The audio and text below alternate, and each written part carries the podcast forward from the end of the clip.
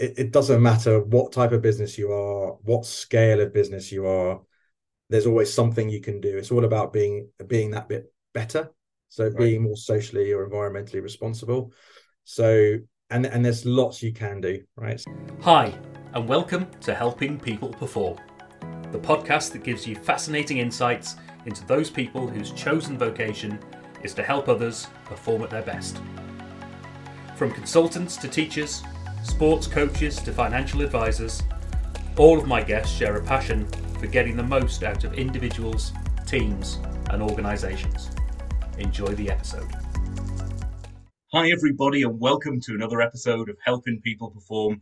Joined today by an amazing guest, a good friend of mine, and someone I've been working with and, and talking with for the last year or so, strategy consultant with a focus on social value. Welcome to the show today, Paul Ioannou. Hi, Paul. How are you doing? Absolutely brilliant, mate, and uh, really looking forward to this because I know we've talked a lot about sort of some of the crossovers between what we do and uh, you know being able to introduce each other to various people, uh, and it, I think some of the elements of what you're doing is so interesting and so intriguing for businesses in general. And we're going to come to that in terms of the, the social value element. But I want to start off with what got you to where you are today. So can you tell us a little bit about your backstory? Oh, it's uh, I, I, guess I've had a career in in three parts really. The, the the first part was I used to be a forensic scientist, a DNA profiling expert witness, and um, I guess that came from a uh, an unhealthy interest in in real crime when I was a teenager. But but what that did was it kind of set out that was the goal, right? To be a right. forensic scientist. That was the career I always wanted, and that set out my plan for GCSEs, A levels, degrees. Um, I did a master's, all of that with that that goal in mind. Right. Um, and I got there and I and I did that for a few years. And actually, the reality of forensics isn't really silent witness or CSI. It's mostly you get a big pile of cases in the morning and you have to get through them each day. And and the work that I did was pretty kind of low level crimes, so like stolen cars and burglaries. And the exhibits you'd be sent in were like a cigarette butt or a swab of blood. So right. there was nothing like it wasn't sort of like exciting. I know going to crime scenes and all that kind of stuff. But what did happen was my um, my company bought uh, one of their competitors, and they asked for a, a, group of people to work on the integration of those two businesses. And I put my hand up very naively, and we did lots of really cool stuff like process mapping and org design. I was like, "Is is this actually a real job? Can I do this in the real world?" Yeah. Was, yeah, it's, it's, it's called consulting. I was like, oh, "Okay." So in those days, EY were rebuilding their consultancy practice basically right. from from scratch and a friend of a friend of mine managed to get me an interview in the strategy practice and that's kind of when I applied and, and got the job and and I worked in the in in the EY strategy practice for about um, probably about nine years in total. So my focus was was mostly on sort of target operating models and transformation programs. Right. Um, and almost all of my clients were government clients or public sector clients. So lots of the big government departments, lots of local authorities, a few kind of secret squirrel security agencies and and I really really enjoyed that. And actually, that time at EY was w- what ignited my interest in social impact. Right. So when I first arrived, people would kind of go, I'd say, "Oh, so what what do we do in terms of volunteering?" And in those days, in the kind of the the late '90s, the, the, the late 2000s, um, it was like, well, we go and dig a garden, or we go and paint a fence, or we do that kind of stuff, that the traditional CSR thing. So um, I was like, guys, you've got some of the best people in the world at what they do in this building. Let's try and find ways that we can use those skills more effectively. So I kind of, me and a few other people created a little group of social entrepreneurs, we called ourselves, right. that try to like leverage some of that and try to to make it a bit more structured and and formal. And, that, and I, I just love doing all of that type of work. Um, so yeah, so I was consulting for know, nearly 10 years and then uh, kind of towards the end i was just getting a bit jaded with it. So all the travel all mm. of the kind of the focus on revenues and chargeability and actually just working on some like these big transformation programs are always high profile. So like i don't know universal credit or a big kind of it implementation at a big department. It's all pretty kind of high high um high pressure and and just quite difficult environments to work in. So it kind of mm. took its toll on me um generally but very luckily for me, in in 2017, EY did a round of redundancies in the consultancy business, and I very gladly took that. And I left with money in my pocket and kind of smile on my face, and genuinely really good relationships off the having having left on really good terms. Um, so that's kind of like the, the second transition and the third part of my career was I decided to set up as a as a freelancer, as kind of a, a solopreneur. Yeah. Um, and and and that's kind of what I do now, which is a real focus on social impact. But like I say, a lot of relationships that I had back in EY are, are really strong and probably 90, 80, 90% of my work has actually been back into EY, either as a, a, a kind of a subcontractor to deliver client work for them or to work on internal projects with them. Right. So quite quite a, a potted history, a, a yeah. career in three parts, I guess. I mean, hugely interested in that whole view of. I love the backstories of people because you never know where it's going to come from, and that element that we've chatted about it before, the sort of forensic piece. You know, it's a it's completely different, or a scene is completely different to any of the consulting world and things like what what are some of the skills what are some of the things that you picked up in the world of forensics that maybe stick with you today or, or certainly did in the consulting time yeah i mean uh, attention to detail is like the absolute thing, like and the ability to think in a structured way right so um, i say a lot of the cases were, were pretty low level but for example there was one i worked on one murder in the entire five years that i, I was doing forensics um, and it was it was a it was a um, someone was stabbed in a nightclub and in those days people could smoke in nightclubs and right. so you can imagine that an emergency situation everyone bails out of the nightclub leaving their cigarettes, their bottles, their drinks, their and you kind of go, okay, well, we think it happened here. So you li- literally have to sit down with the um, with the police officers, and I guess that's another skill set, stakeholder management, which right. is re- they really um, are reliant on you and your and your advice to move forwards in the case. So you go, these are the types of things that I think would be important. These are the exhibits that I think we should examine first. These are the and, and you so so there's a bit of kind of the structured approach the um, the stakeholder management, and I guess analytics. That was always something that through the early part of my time at EY, being able to take huge data sets. I mean, in those, it's very different to what, what people would do today, but take data sets and, and interpret it in a way that could draw insights out of it to yeah. then communicate to a client that this is what we think mm. the the, uh, the next step should be, or this is what we think you should be doing in future um so yeah it's kind of those, those are there's there's some stuff that was transferable in fact that's exactly what i had to do in the interview was to try and kind of go i did lots of strategy stuff and lots like say the word strategy a lot when i'm in an interview for a strategy as a strategy yes. consultant so um yeah i think i guess they bought it and it and it really helped me yeah oh, i mean just a little nugget there a little top tip for anyone going into uh, the interview process is get the words that your uh, your potential employer is saying, get those into your language as soon as you can. And it's amazing Absolutely. how much that connects you, isn't it? Yeah. Oh, yeah. Um, it, I think that's fascinating in terms of there's a world here of forensics. There's a world of um, of consulting and strategy consulting in particular, and just the ability to connect what are the things that matter in this world that I can actually add value in that world and have a differential value because not everybody very few people indeed will have come from the world of forensics. So it's it's you're adding that diversity of thinking to uh, to the team as well. So wonderful stuff.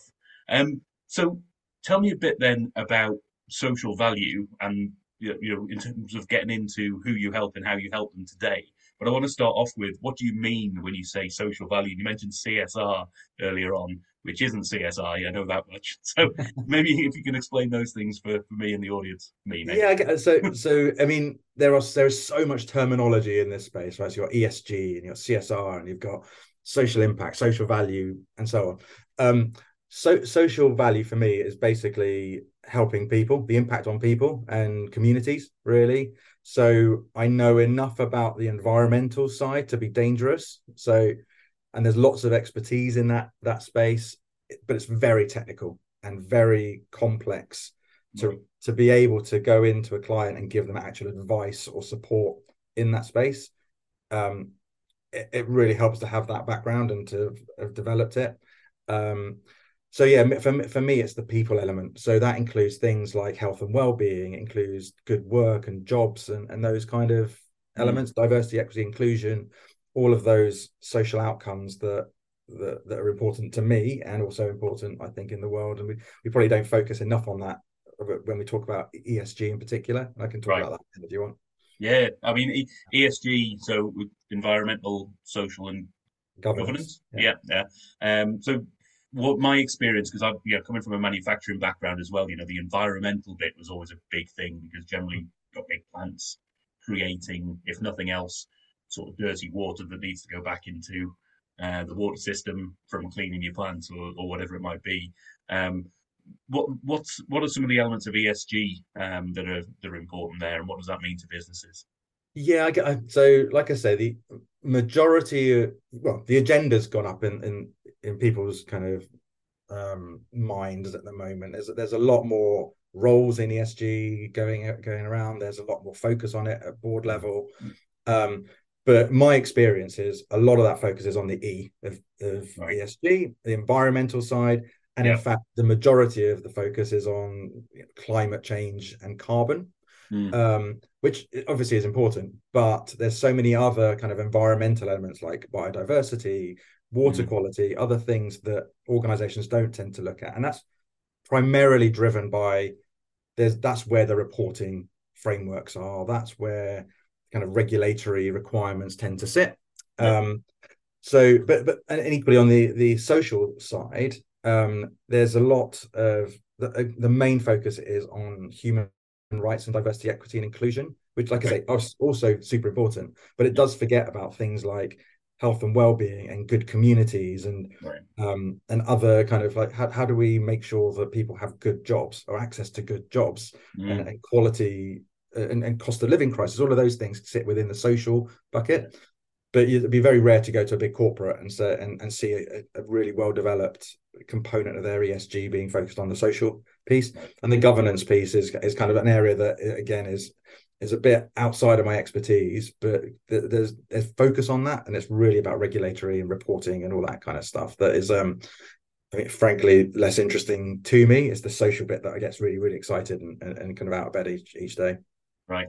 Oh, brilliant! And you mentioned there about corporates. You know, is this something that is just a focus for corporates, or is this equally as applicable no matter what the size of your business, or are there certain limits at which it becomes a, a requirement? You know, who does it matter to? I think I think it matters to everyone, and there's a there's a bit of a continuum, really. It, you, you can do what you can do. So if you're, I, I I like working with like big international businesses because that's they're the ones that have got the resources that they can throw at this to make the biggest change. And I, re- I remember being in a in a meeting many years ago with some of the partners in the government practice at EY, and saying to them, there there isn't a single global problem that a place like EY couldn't solve if that's all you did. Right. So they, they have I don't know, 300,000 people, skill set across mm. finance, consulting, supply chain, uh, anything, all the skill sets in the world you can imagine. They could solve world hunger if that's all they did with their people for five years, for example. Mm. Um, so I love, I love, I mean, obviously they're never going to do that, but that's the opportunity is there to leverage some of those, those resources. But that's not to say that a, like an SME or a, or a startup can't do that as well. So, I mean, uh, B Corps. I mean, have you come across B Corps and the and the? No, I was going. I was going to ask you about that because I, I, know of B Corps, but yeah, tell us a bit more about so, B Corps. So B Corps are kind of organisations that um, that, oh, what's the word? They they kind of they're assessed on a set of criteria that that tells people that they are a, a social and environmentally responsible business um, and so you kind of you go through an assessment process you get an accreditation and, and, and you can say i'm a b corp and that can be any business of any size um, right. but what it does do it enshrines that kind of people planet profit concept within your your organization and you actually right. have to change your articles of association to reflect that okay um, so there's that the, the number of B Corps certainly in the UK has just exponentially it's exploded. Like right. every day on my LinkedIn thing, I get another company that I'm familiar with that says, "Oh, we've just got our B Corp certification." Um, but what that does is it allows you to focus on being a good business, so socially and environmentally responsible business from the start. If you're right. if you're a two person business and you go, okay, this is important to us. Every decision we make is enshrined is going to be based on that kind of stuff. So it might be um, the type of uh, the amount of holiday you give your staff, or the type of holiday, where you work, or the flexibility, or it might be how, which types of clients you want to work with or don't want to work with. And and they're already they're really exciting people to work to organizations to work with from my back from my perspective because um, whilst the big businesses have loads of opportunity, they're like massive oil tankers that you have to try and shift both Mm. culturally, process wise, all sorts of stuff. So to start telling a I know a massive law firm that you're not going to work with any oil and gas companies anymore, and you're going to lose 15% of your re- overall annual revenue, is is really complex and difficult because of the way the partnership model works. Whereas if you are setting up like a, a, a startup and the leadership team are all aligned in terms of what they what they want to do and what they want to achieve, then that's much easier. The decision making process is much easier. Right, and B Corp provides, from what I've seen anyway, that sort of framework for if you want to do this, here's something, a way of, of thinking about it, because we're going to assess you on this. You Yeah. can start to think about all those different elements within that. Um, Absolutely. And there's a, a similar bit, if I'm right, on the, from the UN uh, in terms of their priorities as well. Can you tell us a bit of that about? Yeah. that? So the, the UN Sustainable Development Goals, I think that's what you're referring. So there's 17 global goals on there that range from kind of no poverty to life um, on land, and all sorts of different. Um, they're, they're macro goals, and then there's measures underneath those. Hmm. Um, and I actually use that quite often with clients to sort Right. of help them understand what's important to them as a business. So, what is mm. the social change that they're trying to make in the world? What's the outcome they're trying to achieve? Right. And if you use those goals as a starting point, as a framework, they might go, okay, well, no poverty. That's really important to us as a mm. business. And then when you start to unpick that with them and go, so what does that mean for your business very specifically? So it might be, okay, we're a Manchester based organization, no poverty in Manchester. That's a good starting point. Okay, Right. so what do you what do you do as a business? Are we do I know life sciences? Okay, well, how does that translate into that goal? Like, how do you create a goal that's much more specific and tailored to your business that you can really start to take people on that journey with you. But but the UN the UN development there, there's so many different frameworks out there. Um, it's not really I, I don't I use them as as a framework as a guidance, Yeah. like a guide rail rather than as a um, we're going to solve world poverty. is not really uh it's, it's that and I don't think that's what they're there for really is to like it's more of a where's your organization aligned to?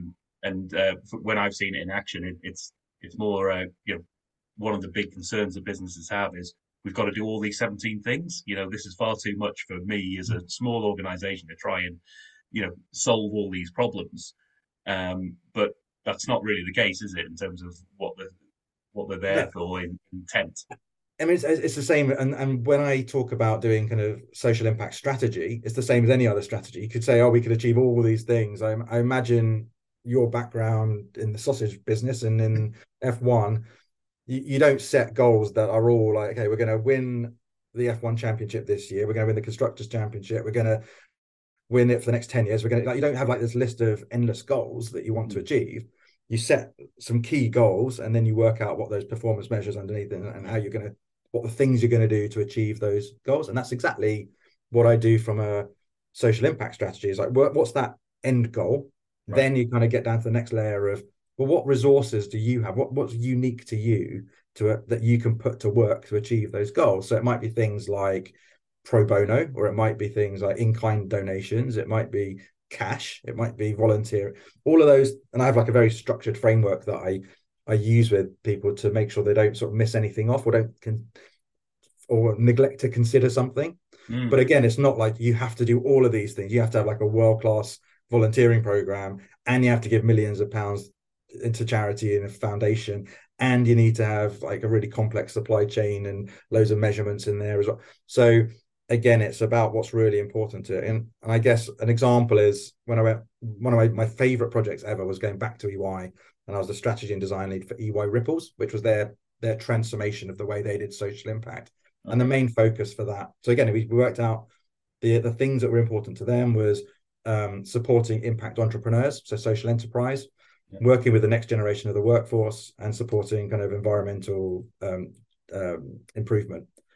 And then we kind of went, okay, well, the main thing that we've got is a lot of people with some unbelievable skills. So it was really focused around kind of in kind and pro bono and volunteering. And we designed all the program focused on that. And then like the next layer down of the strategy is well, what's the operating model or the people, processes, technology that we need in place to make that happen? Mm. Uh, so it's kind of it's all well and good saying we want to have a know, a thousand people volunteering a year, but actually how did how do they find out about opportunities? How do they access those opportunities? How do they get onboarded? How do they get feedback? How do they what's the like all of that stuff? Is there a platform for doing that, or is it a team of people?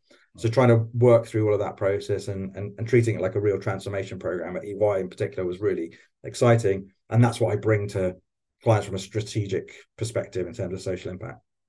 Brilliant. So if um, if people are working with you in terms of your the independent work that you do now, you mentioned you still do a lot of work with EY, but if we look at all your general client uh, base, what sort of engagement, what would that engagement look like when working with you, and uh, and what could they expect? Yeah, I, and I guess a lot of what I do, so so strategy is not and I don't, I don't think it's been like this for many, many years, right? It's not where you go, I'm very clever. I'm going to come and tell me everything about your business, and I'll come back with a PowerPoint presentation in a few weeks' time. Yeah. It's, ne- it's, it's never, in my experience, it's never been like that. What it is, is I run lots and lots of workshops, write some of the stuff down that they have in their heads. I mean, it seems a bit like noddy, but a lot of stuff that's in their heads that isn't, they're good ideas and it's mm. not structured in a way that makes sense. So I bring that framework to say, okay, let's run a workshop on the top part of this picture, which might be mm. what what's the goal that we're trying to achieve. Then we'll run a workshop maybe on volunteering or run a, so there's a lot of it is facilitation, all of it's dialogue, a lot of it is helping them corral stakeholders and message to stakeholders what's important. So right.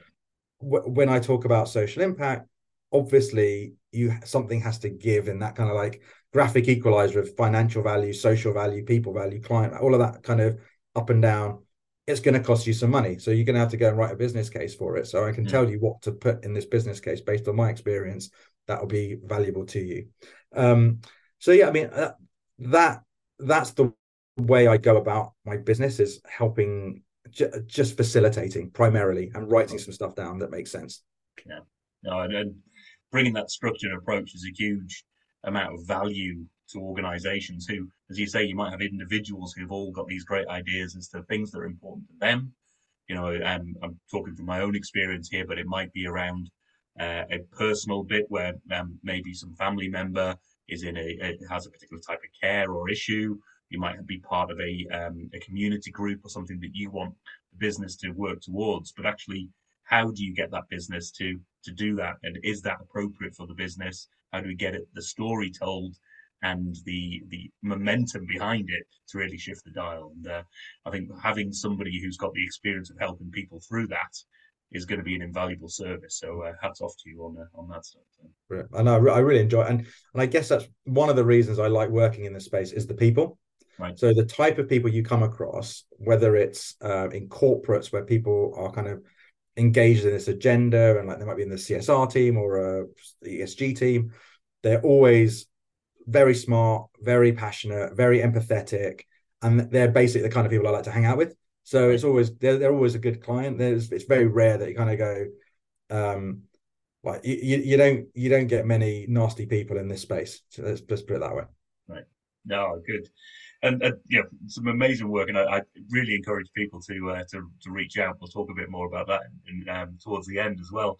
But to find out more and find out what you can do, because there's so much that it can do even at a small level, that has a, a big difference and a, yeah. a, big leverage point. So, um, um, I want to talk a little bit about, you know, uh, as a consultant, you're always helping other people, you know, and this whole podcast is about helping people perform. But I always like to ask my guests, how do you help yourself perform? What are the things that keep you on top of your game? Um, that's a really interesting question, and, and it's certainly changed from when I was a forensic scientist and when I was at EY. Right. So in those days, you would have a lot of development opportunities presented to you and it was really up to you to grab hold of them yep. whereas now and you'll recognize this there's always that trade-off between um chargeable like delivery doing the the chargeable stuff that brings the money in business development and then you kind of go okay so what time is left for me to to improve myself right so there's a trade-off in there but it's something that i absolutely keep that time for um right. and and i guess there's so much more for me to learn. Both, I mean, I talked about kind of the environment side. It's like very technical and difficult. I've still got to learn some of that to keep relevant. And there's right. a lot of development in the social space that I just need to keep up to date with. and also kind of emotionally as well, like just Mhm. how I present myself and how I kind of come across. Like I'm certainly not the finished article in terms of being a, a consultant. There's lots of development areas that I've I've still got. Um, so I mean, I, I, in terms of the actual specific tools, I, I read loads. So it's, it's that's the easiest and the cheapest way to develop yourself, is in my view. So whether it's blogs or books or whatever, and podcasts as well. I, I love a podcast.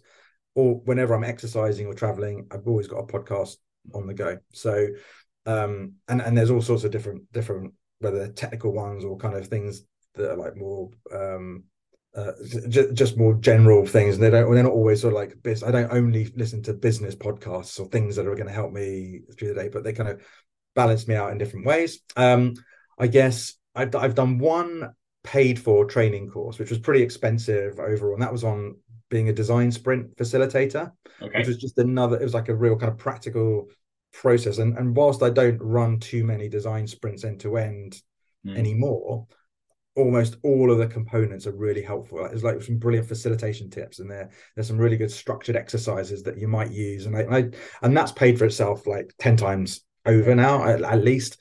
Um, and I guess the the the most important way of self improvement is, is the networks that I'm part of, and you and I are part of the Solopreneurs Network, which is um, that kind of that group of one one person organizations and we help each other with whether it's a shoulder to cry on or a virtual fist pump, but a lot Yeah. of kind of networks and connections and just sharing tips and hints. I mean, we went from, I think we started off with maybe five or six of us. Mm. Now there's at least 30, 40 people that might join us once a month.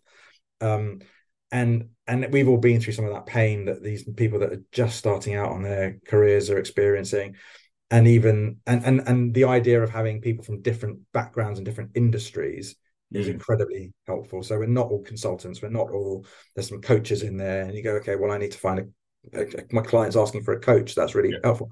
Or how do you how do you do this in in your industry? Um, all of that stuff is is really important. And I, and I and I guess the other network that I've got is the one that I built up at EY. So a lot of my peers are now either partners at EY or in other firms, which is brilliant, obviously, for kind of creating business opportunities, Yeah. but also like they are they are a version of my general client as well. So you can go and say, okay, I'm not trying to sell this to you specifically at EY, but I've got this new offer that I was. I just wanted to test with someone. Would you mind giving me some some honest feedback on it and, and see how it lands and what you would change about that? Um, so that's kind of um all you all of those things are simple, cheap ways of me learning and growing every day. And I and I guess there's two probably two gaps that I would like to do something about this year. The first is I feel like I kind of need more of a, formal mentor or coach. Yep. Sometimes I can get lazy. So it might be okay, here's my to-do list. I've got all these contacts I need to get in touch with.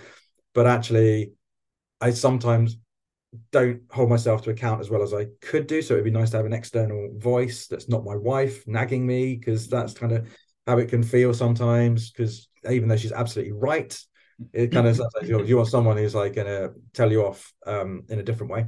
Um, and and the other and the other side of it is to kind of I I often when times are quiet, I might flip flop between things and kind of go, okay, this is what I'm going to try and achieve. Here's the plan, Mm. and then I might go, okay, that's not working, so now I need to. Uh, so having someone else to kind of go, actually stick at it for a bit longer, or maybe you're right, you should be swapping over the focus right now.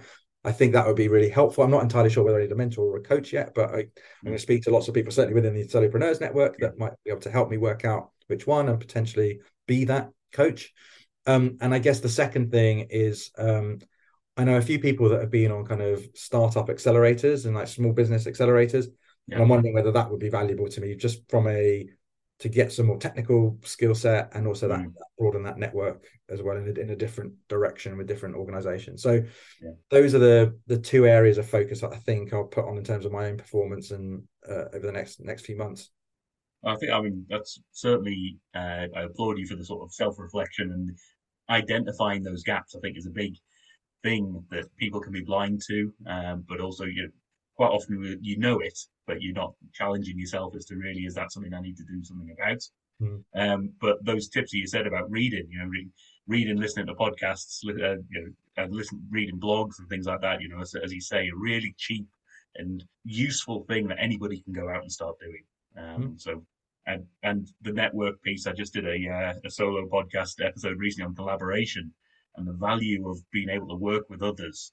Um, and even even if it's not working with them, it's you know, having that opinion to bounce off people, or someone's got a little bit of experience. You know, pick up a little tool here or there. It's just like right, if you're going to be starting off a, a webinar in the next couple of weeks, you know, it's like, oh, I, I found this framework really helpful. I found that approach really good. You know, look at this training here. You know, just the stuff that you're not aware of.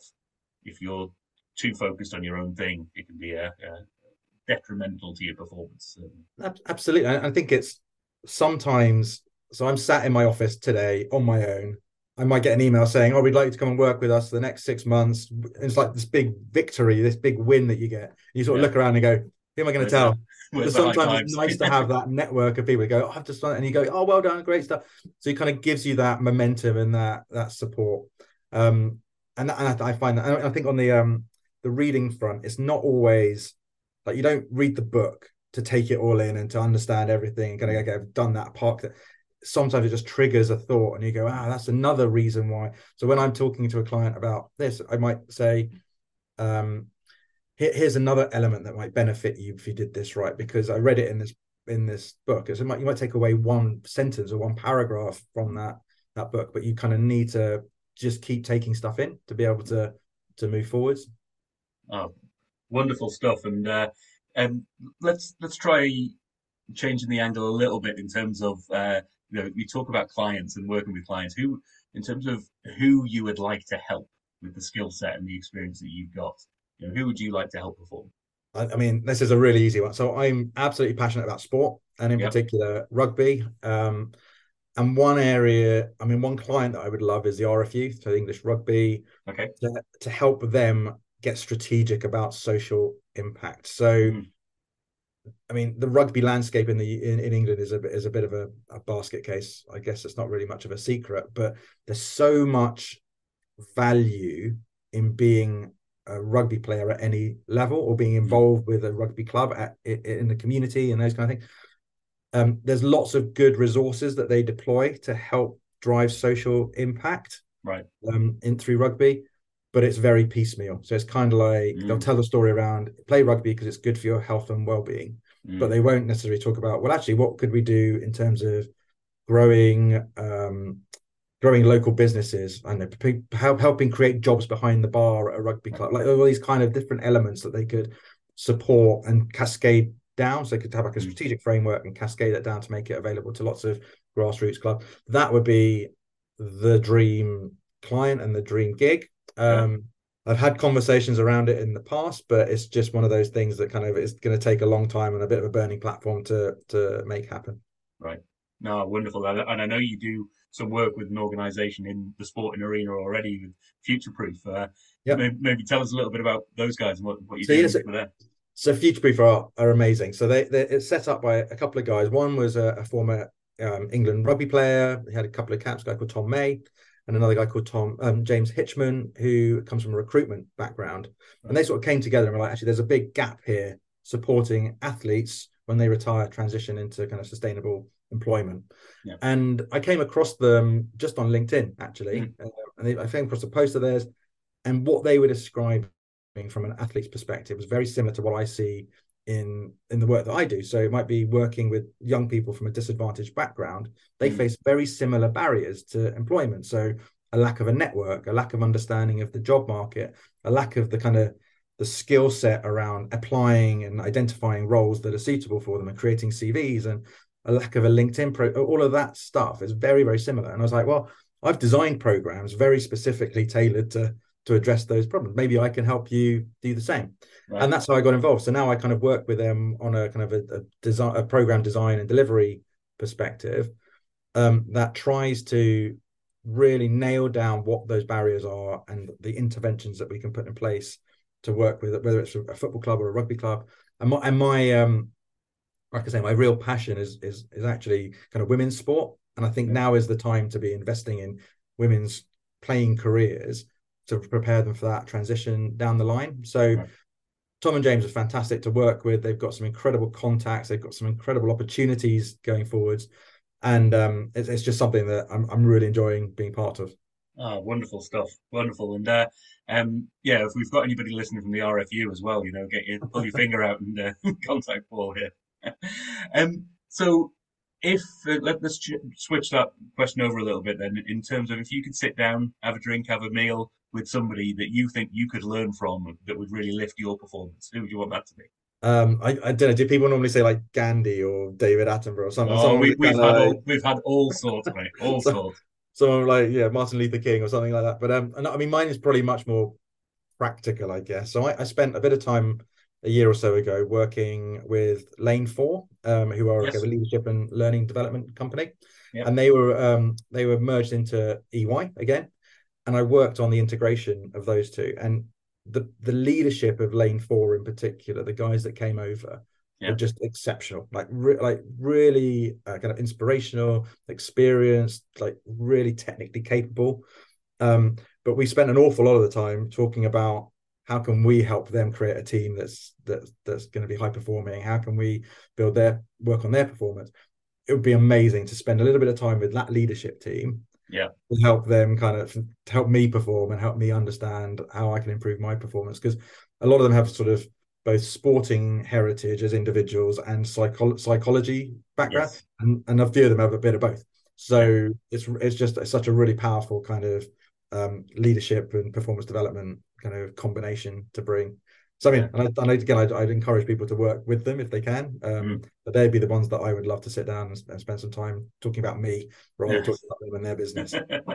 yeah, I had the uh, the privilege of working with Lane Four at my time at McLaren, and uh, so let's give a, a, big shout out to Paul Langton Rose and Andrew Gillespie, who I, I worked with uh, a little while back. But yeah, um, amazing team, as you say, and the expertise and the uh, the ability to drive that expertise in a meaningful manner and an engaging manner. I, I don't think I've worked with many businesses better than that. So uh, yeah, I certainly hear you on that one.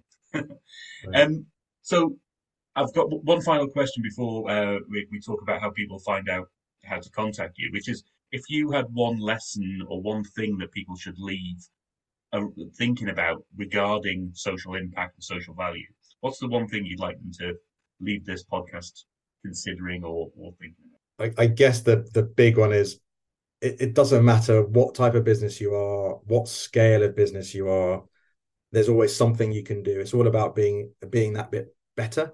So right. being more socially or environmentally responsible. So and and there's lots you can do, right? So it's not just about giving money to charity or running a bake sale. But if that if that's what your capacity allows you to do, do it right? It's doing something in the right direction. But there's lots of other things i mean when if, if anyone ever wants to just pick up the phone to me or drop me a note and say okay we're like a two person business doing medical sales right? right, what could we do? Right. i'll send you i'll send you the framework. You can have it for free.